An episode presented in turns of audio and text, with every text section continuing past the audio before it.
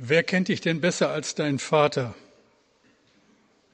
Das klingt, wenn man solche Erfahrungen gemacht hat, wie gerade gesehen, verhängnisvoll. Und wir wissen alle, dass es ja noch viel schlimmer kommen kann.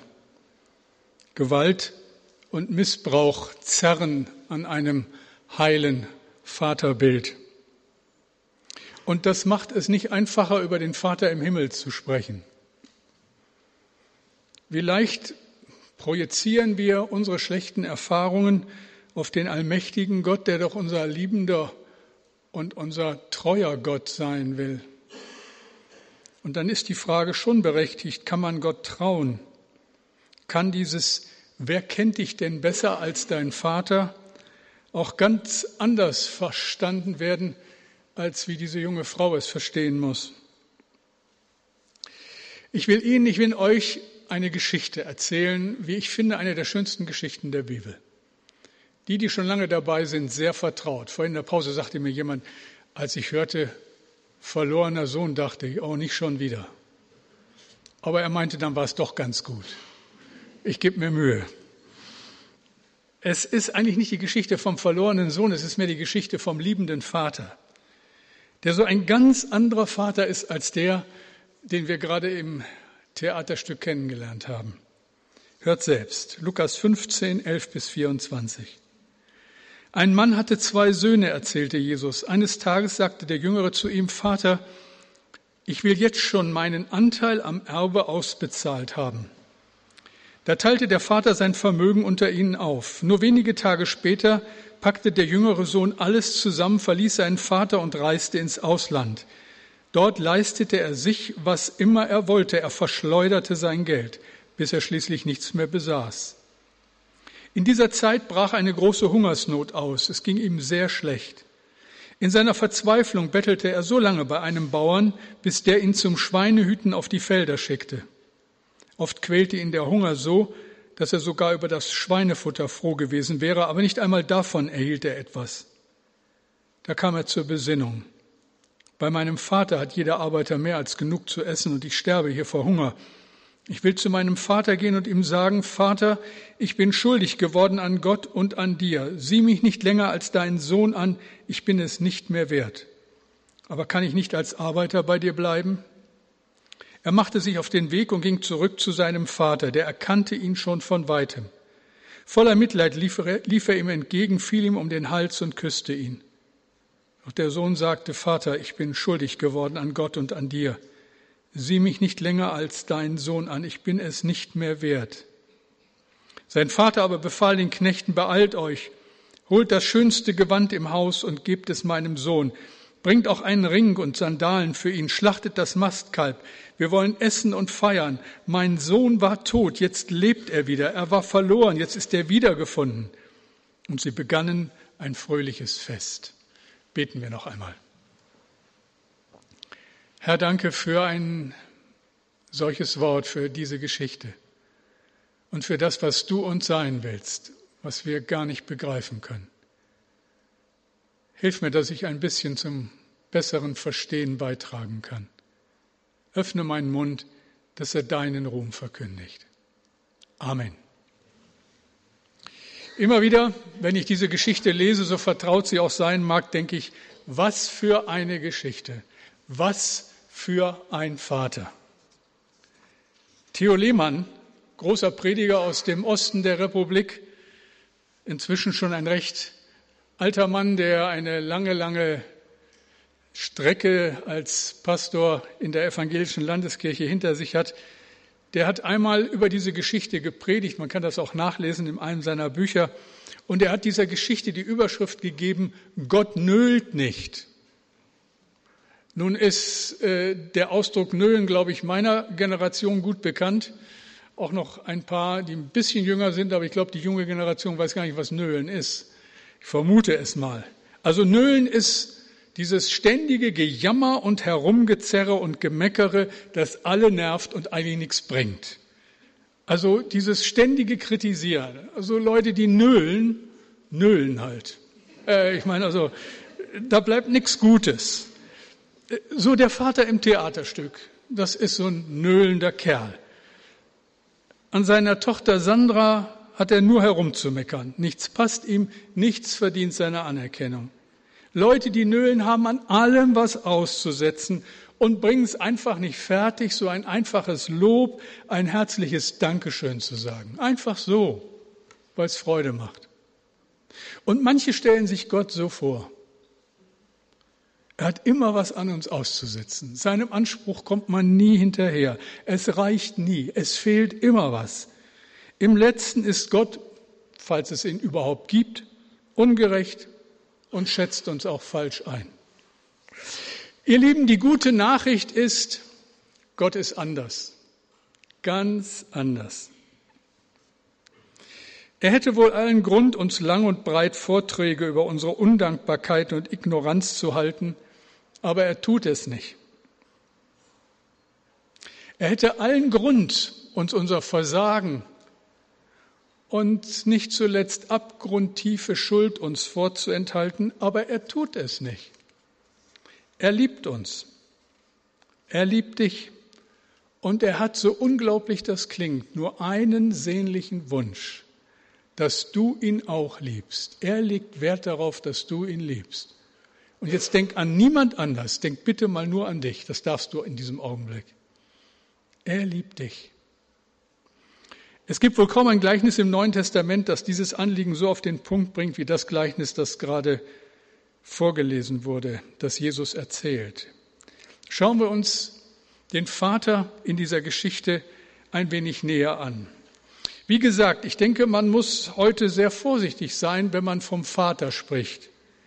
Viele haben keine guten Erfahrungen mit ihrem Vater gemacht und meine seelsorgerliche Praxis belegt das.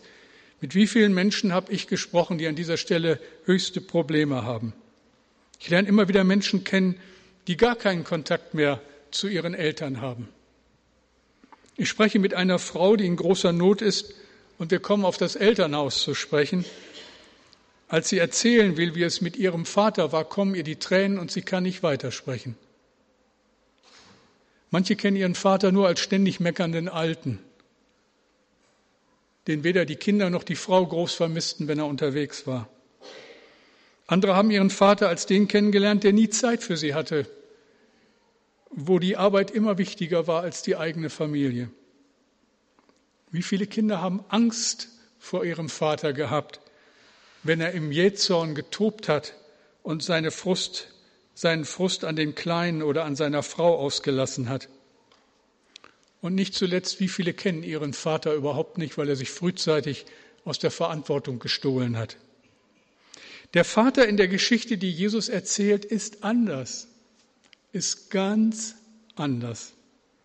Als der Sohn mit seinen Forderungen kommt, bleibt er ganz ruhig, zahlt dem Jungen sein Vermögen aus und lässt ihn ziehen. Eines Tages sagte der Jüngere zu ihm, Vater, ich will jetzt schon meinen Anteil am Erbe ausbezahlt haben. Da teilte der Vater sein Vermögen unter ihnen auf. Jetzt mal ganz ehrlich. Ich kann das nicht nachvollziehen. Das ist eine verrückte Geschichte. Ich habe fünf Kinder. Die Vorstellung, dass mir eins von ihnen so gekommen wäre, nee, Leute, nicht mit mir also ihr Väter in vergleichbarer Situation. Du bist so im besten Alter, zehn Jahre jünger als ich. Und da kommt so ein Mann und fordert sein Erbe. Wie findet ihr das? Ich behaupte mal, jeder normale Vater hätte einen Tobsuchtsanfall gekriegt. Oder er hätte seinen Sohn zur Beruhigung ein Jahr nach Sambia zu Box geschickt, damit er sich ein bisschen äh, erdet in dieser Zeit. Oder er hätte ihn auflaufen lassen aber sonst, mein Junge, geht's dir gut? Kann ich dir noch eine goldene Kreditkarte besorgen? Willst du vielleicht noch mein Auto haben? Ich kann ja Fahrrad fahren. Man gönnt sich ja sonst nichts. So in der Art. So oder ähnlich hätte ich reagiert. Du vielleicht auch. Jeder normale Vater hätte sich das einfach nicht bieten lassen. Aber der Vater in dieser Geschichte reagiert so. Nicht. Er zahlt dem Jungen tatsächlich sein Erbe aus und wir hören keine Vorbehalte, keine Vorhaltung, keine Bitterkeit, keine Wut. Keine Drohung. Übrigens ganz wichtig, keine Drohung. Denn Liebe lässt sich nicht erzwingen und das weiß der Vater. Ihr sagt, das ist unrealistisch, so eine Reaktion gibt's nicht. Oh doch. Wir müssen ja mal fragen, wen Jesus mit dieser Geschichte meint, was er hier deutlich machen will. Der Vater in dieser Geschichte ist Gott und der Sohn, das sind wir. Und hier wird exakt beschrieben, wie wir uns Gott gegenüber verhalten. Wir fordern doch wie selbstverständlich unser Erbe. Und der Vater im Himmel schenkt uns alles, was wir zum Leben brauchen. Die Gesundheit, die Kraft, die Nahrung, die Luft zum Atmen, Intelligenz, Begabung, einfach alles, was wir brauchen, um ein Leben zu führen, schenkt er uns. Und wir ziehen los und setzen das ein, wie selbstverständlich. Wir fordern es, bekommen es jeden Tag, jeden Tag immer wieder. Und es ist für uns selbstverständlich. Wer fragt denn schon Gott, was willst du? Wem ist denn bewusst, dass das alles nur geschenkt und nichts verdient ist? Der Vater gibt und wir kassieren. Die Kleinen und die Großen stecken unser Erbe ein und marschieren los. Und ich behaupte mal, wenn du Gott nicht kennst, dann machst du es genauso. Und wenn du Gott kennst, stehst du immer wieder in der Gefahr, es so zu machen. Du hast dein Erbe bekommen, dein Leben. Du darfst in diesem Land leben. Du hast ein Dach über dem Kopf. Du hast was zu essen. Aber du lebst fern vom Vater und mal ehrlich, es interessiert dich nicht die Bohne, was er will. Ich muss bei diesem Thema immer an die Reklame eines großen deutschen Reiseunternehmens denken. Die sind ja clever, die Werbemacher. Da heißt es untermalt von herrlichen Urlaubsbildern, sie haben es sich verdient. Mal gucken nach der WM in Brasilien, ob Sie die Reklame wechseln. Sie haben es sich verdient. Viele verstehen so ihr ganzes Leben. Was interessiert mich Gott? Ich habe mir das alles verdient. Ich habe ein Recht darauf. Theodor Fontane hat mal gesagt, manche Hähne glauben, dass die Sonne ihretwegen aufgeht. Die Bibel nennt das Sünde wenn man einfach nicht zur Kenntnis nehmen will, dass alles Geschenk ist. Alles Gnade ist, von vorne bis hinten. Können wir unser Leben nur eine Sekunde verlängern? Sorgen wir dafür, dass am Morgen die Sonne aufgeht und genug Luft zum Atmen da ist? Befehlen wir Herz, unserem Herzen, einen weiteren Tag seine faszinierende Arbeit zu tun? Was ist das für ein unglaublicher Unsinn, dieses, das habe ich mir verdient. Da muss man doch fragen, warum lässt Gott das zu? Warum lässt er sich das gefallen? Ich werde das immer wieder gefragt in anderem Zusammenhang. Warum macht Gott diesem Treiben nicht einfach ein Ende? Er ist doch allmächtig. Er weiß doch, was mit Leuten passiert, die ihn nicht kennen. Er weiß doch um das Misstrauen, die Rebellion, die fürchterlichen Konsequenzen. Und er greift nicht ein. Warum? weil er uns als seine Geschöpfe achtet und sich eins vor allem wünscht, dass wir ihm vertrauen und ihn lieben. Allerdings das zu glauben fällt uns oft schwer. Zu leicht unterstellen wir Gott ein Verhalten, wie wir es gerade im Theaterstück gesehen haben. Da hat der Vater ja geradezu ein dämonisches Interesse daran, seine Tochter niederzumachen. Wie schwer muss es für Sandra sein, an einen Gott zu glauben, der sich uns als liebender Vater vorstellt. Vielleicht ist es für dich auch so schwer, weil du deine Erfahrungen gemacht hast. Manchmal scheint es fast so, als wäre diese Vorstellung leichter als das, was Jesus uns in dieser Geschichte deutlich machen will. Warum greift Gott denn nicht ein, wenn er uns liebt?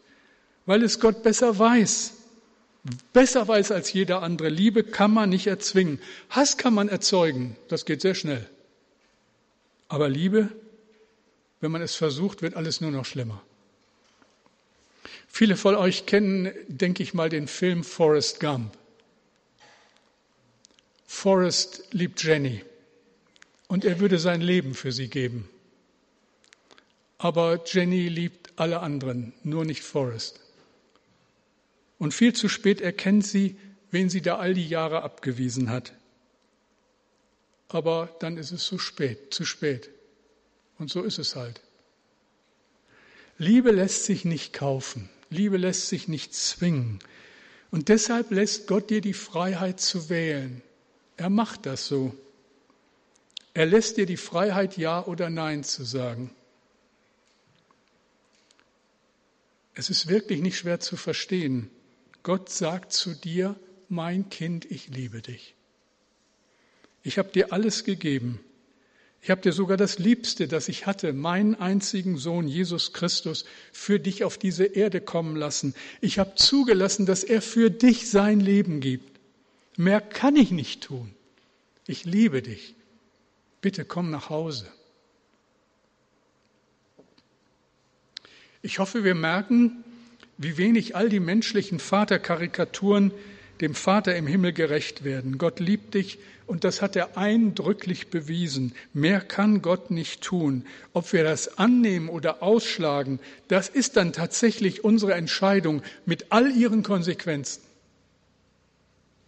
Der Sohn unserer Geschichte ist von alledem nicht sonderlich beeindruckt. Er nimmt das Geld, verlässt das Elternhaus und macht, was er schon immer mal machen wollte. Hier steht, nur wenige Tage später packte der jüngere Sohn alles zusammen und verließ seinen Vater und reiste ins Ausland. Dort leistete er sich, was er immer schon wollte. Er verschleuderte sein Geld, bis er schließlich nichts mehr besaß. Wie viele Menschen bringen ihr Vermögen durch, ohne je zu fragen, Gott, was willst du? Sind wir so viel besser als der Sohn in der Geschichte? Ich behaupte mal, wir sind nicht besser. Ganz ehrlich, wir, du und ich, wir sind von unserem eigenen Wesen her nicht besser. Wir machen es ganz genauso. Wie der Sohn fordern wir von Gott unser Glück und wehe, wir kriegen es nicht. Immer nach dem Motto, das bist du uns doch schuldig. Und dann ziehen wir los. Und der Abstieg des jungen Mannes hat so seine innere Logik. Erstmal misstraut er dem Vater, gib mir das Erbe, man weiß nie, was kommt. Dann zieht er los und gibt aus, was er bekommen hat, ohne Rücksicht auf Verluste. Am Schluss beneidet er die Schweine, die es offensichtlich besser haben als er. Und das sollten wir uns unbedingt merken, egal wie attraktiv uns der Weg ohne Gott erscheint. Die Trennung von Gott, die Trennung von unserem eigentlichen Zuhause ist niemals etwas Gutes. Sie bedeutet immer auf die lange Strecke gesehen Leid und Tod und am Ende die ewige Trennung von Gott. Nun kann ich nicht erwarten, dass mir jeder an dieser Stelle gleich zustimmt. Vielleicht gibt es ja auch so ganz Verständliche unter uns, die sagen, mal langsam, Pastor, so schwarz-weiß darf man das aber nicht sehen. Da muss doch jeder so seine Erfahrungen sammeln. So ein junger Kerl muss sich doch mal die Hörner abstoßen dürfen. Bestimmte Dinge muss man doch einfach mal mitgemacht haben, sonst kann man ja gar nicht mitreden. Wirklich? Muss ich erst Rizinusöl trinken, um zu wissen, wie Rizinusöl wirkt? Muss ich erst einen Krieg mitgemacht haben, um zu sehen, wie schrecklich Krieg ist? Muss ich erst Drogen nehmen, um zu wissen, wie sie wirken? Das ist doch Blödsinn. Als der Sohn sein ganzes Geld verloren hatte, wir wissen eigentlich gar nicht so richtig, was er damit gemacht hat, da sagt er nicht, hey Mann, ich habe jetzt alles mitgemacht und ich bin richtig weise geworden. Was sagt er? Blöd bin ich gewesen. Richtig blöd. Wie kommt er zum Vater zurück? Hoch erhobenen Hauptes mit einem Kessenspruch auf den Lippen. Hi Dad, bin wieder da. Was geht ab? Nichts von alledem. Was sagt er? Vater, ich bin schuldig geworden an Gott und an dir. Sieh mich nicht länger als deinen Sohn an. Ich bin es nicht mehr wert. Spätestens jetzt muss ich wieder an das Theaterstück denken. Der Vater in der Geschichte, die Jesus erzählt, hätte allen Grund gehabt, seinem Sohn schwerste Vorwürfe zu machen. Wie viele Väter hätten in so einer Situation den Sohn nicht mehr sehen wollen? Stellen wir uns doch die Situation noch einmal richtig vor. Der Junge kommt nach Hause. Sein letzter Aufenthaltsort war die Schweineweide. Etwas Vernünftiges gegessen hat er lange nicht mehr.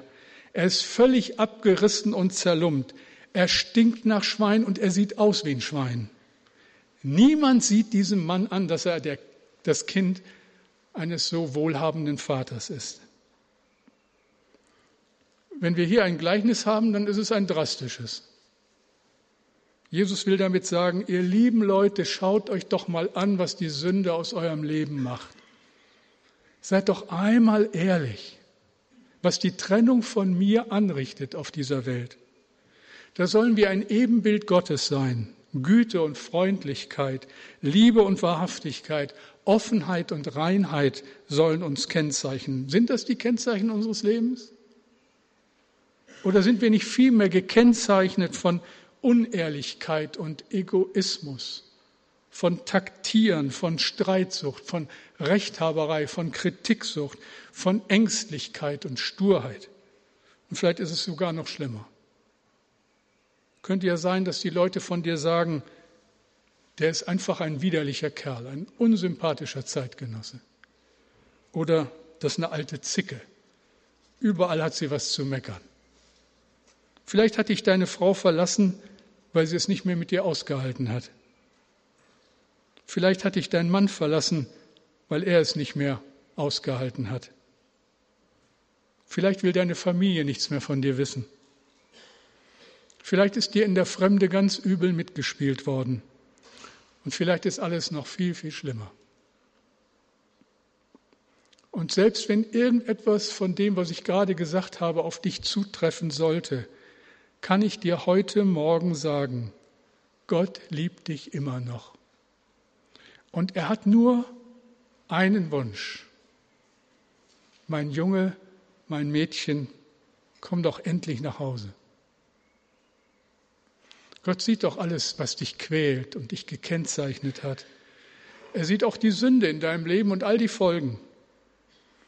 Er riecht den Schweinestall, aber das schreckt ihn nicht ab. Wer kennt dich besser als dein Vater? Ja, aber dieser Vater überhäuft dich nicht mit Vorwürfen. Er macht dich nicht nieder, sondern er richtet dich auf. Als der Sohn an der tiefsten Stelle seines Lebens angelangt ist, da erinnert er sich, bei meinem Vater hatte jeder Arbeiter ja genug zu essen und ich sterbe hier vor Hunger. Ich will zu meinem Vater gehen und zu ihm sagen, Vater, ich bin schuldig geworden an Gott und an dir sieh mich nicht länger als deinen Sohn an, ich bin es nicht mehr wert. Aber kann ich nicht als Arbeiter bei dir bleiben? Und was passiert dann? Er kehrt um. Er geht zurück. Er geht nach Hause. Das ist in der Bibel ein Bild für Bekehrung, für das, was in jedem Mensch irgendwann mal irgendwie passieren sollte, passieren muss, wenn wir eine ewige Zukunft teilen wollen. Manche Leute sagen, Pastor, du hast schön gepredigt, hast ja recht. Aber sie kehren nicht um und gehen verloren. Das ist bitter. Der Sohn kehrt um und macht sich auf den Weg. Als er da zerlumpt und abgerissen auf das Grundstück des Elternhauses kommt, erkennt ihn niemand. Sein Erscheinen hat wenig mit dem jungen Mann zu tun, der vor einiger Zeit dieses Haus verlassen hat. Es erkennt ihn niemand. Doch einer erkennt ihn. Einer schon. Und der wartet sogar auf ihn. Das ist unglaublich, aber wohl wahr. Der Vater wartet auf ihn und schließt ihn in seine Arme. Und es scheint fast so, als hätte er Tag für Tag Ausschau gehalten nach seinem Sohn. Und er drückt ihn und küsst ihn, noch bevor er geduscht hat. Das ist Gott. Und der Sohn kann nur stammeln, Vater, ich bin schuldig geworden an Gott und an dir. Sieh mich nicht länger als deinen Sohn an. Ich bin es nicht mehr wert. Kann ich nicht als Arbeiter bei dir bleiben? Glaub mir, wenn du vor Gott stehst, fällt dir auch nichts Besseres ein. All die Versuche, sich selbst zu rechtfertigen, die Schuld immer bei den anderen zu suchen, sind dann hinfällig. Vater, ich bin schuldig geworden. Ich bin nicht wert, dein Sohn zu heißen. Der Sohn ist wieder zu Hause. Und was passiert? Der Vater vergibt. Er bekommt neue Kleider. Neue Kleider sind in der Bibel ein Zeichen für ein neues Leben, für Vergebung, die Gott allein schenkt. Er bekommt einen Ring. Er ist wieder Erbe, nicht Arbeiter, nicht irgendjemand in der letzten Reihe. Er ist wieder Kind, gleichberechtigter Erbe, Anwärter auf den Himmel. Ich muss diese Predigt mit einer persönlichen Frage abschließen. Bist du das, der Sohn, die Tochter, die nach Hause gekommen sind? Dann danke Gott ganz neu. Bist du Sohn, Tochter, die um Vergebung ihrer Schuld wissen? Oder bist du noch unterwegs, ganz weit weg vielleicht vom Vaterhaus?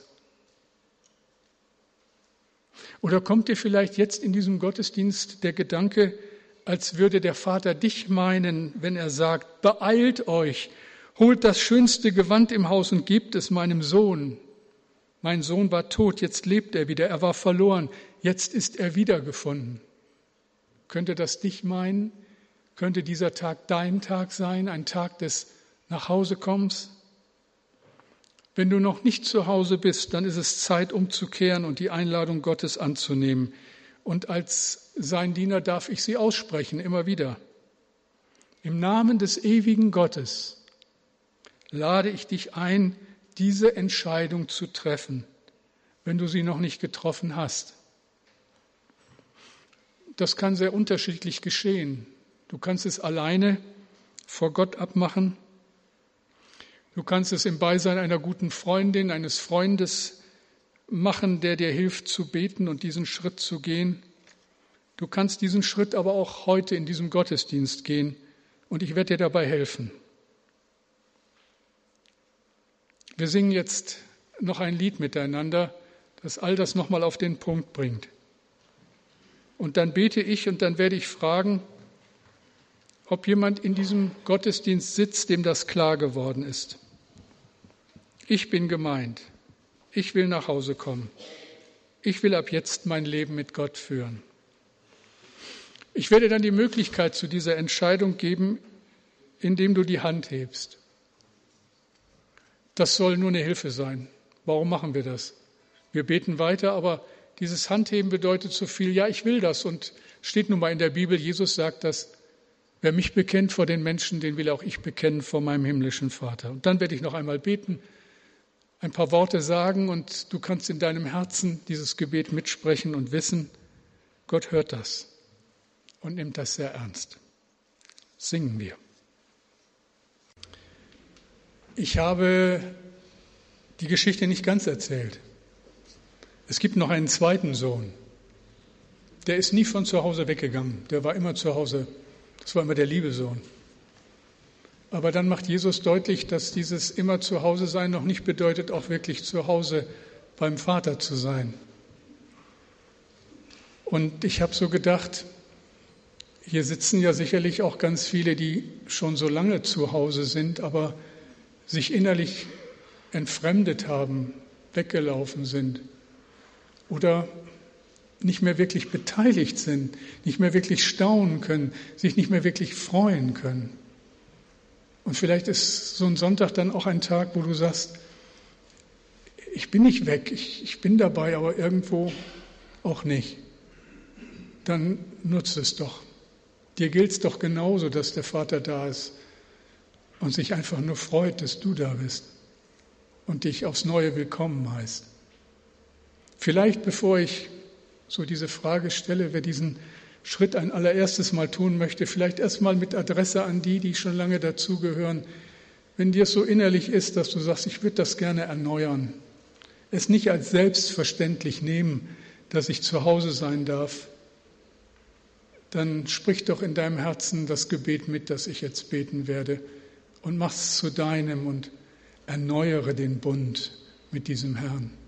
Lasst uns ein paar Augenblicke ganz still sein. Und dann werde ich dieses Gebet sprechen.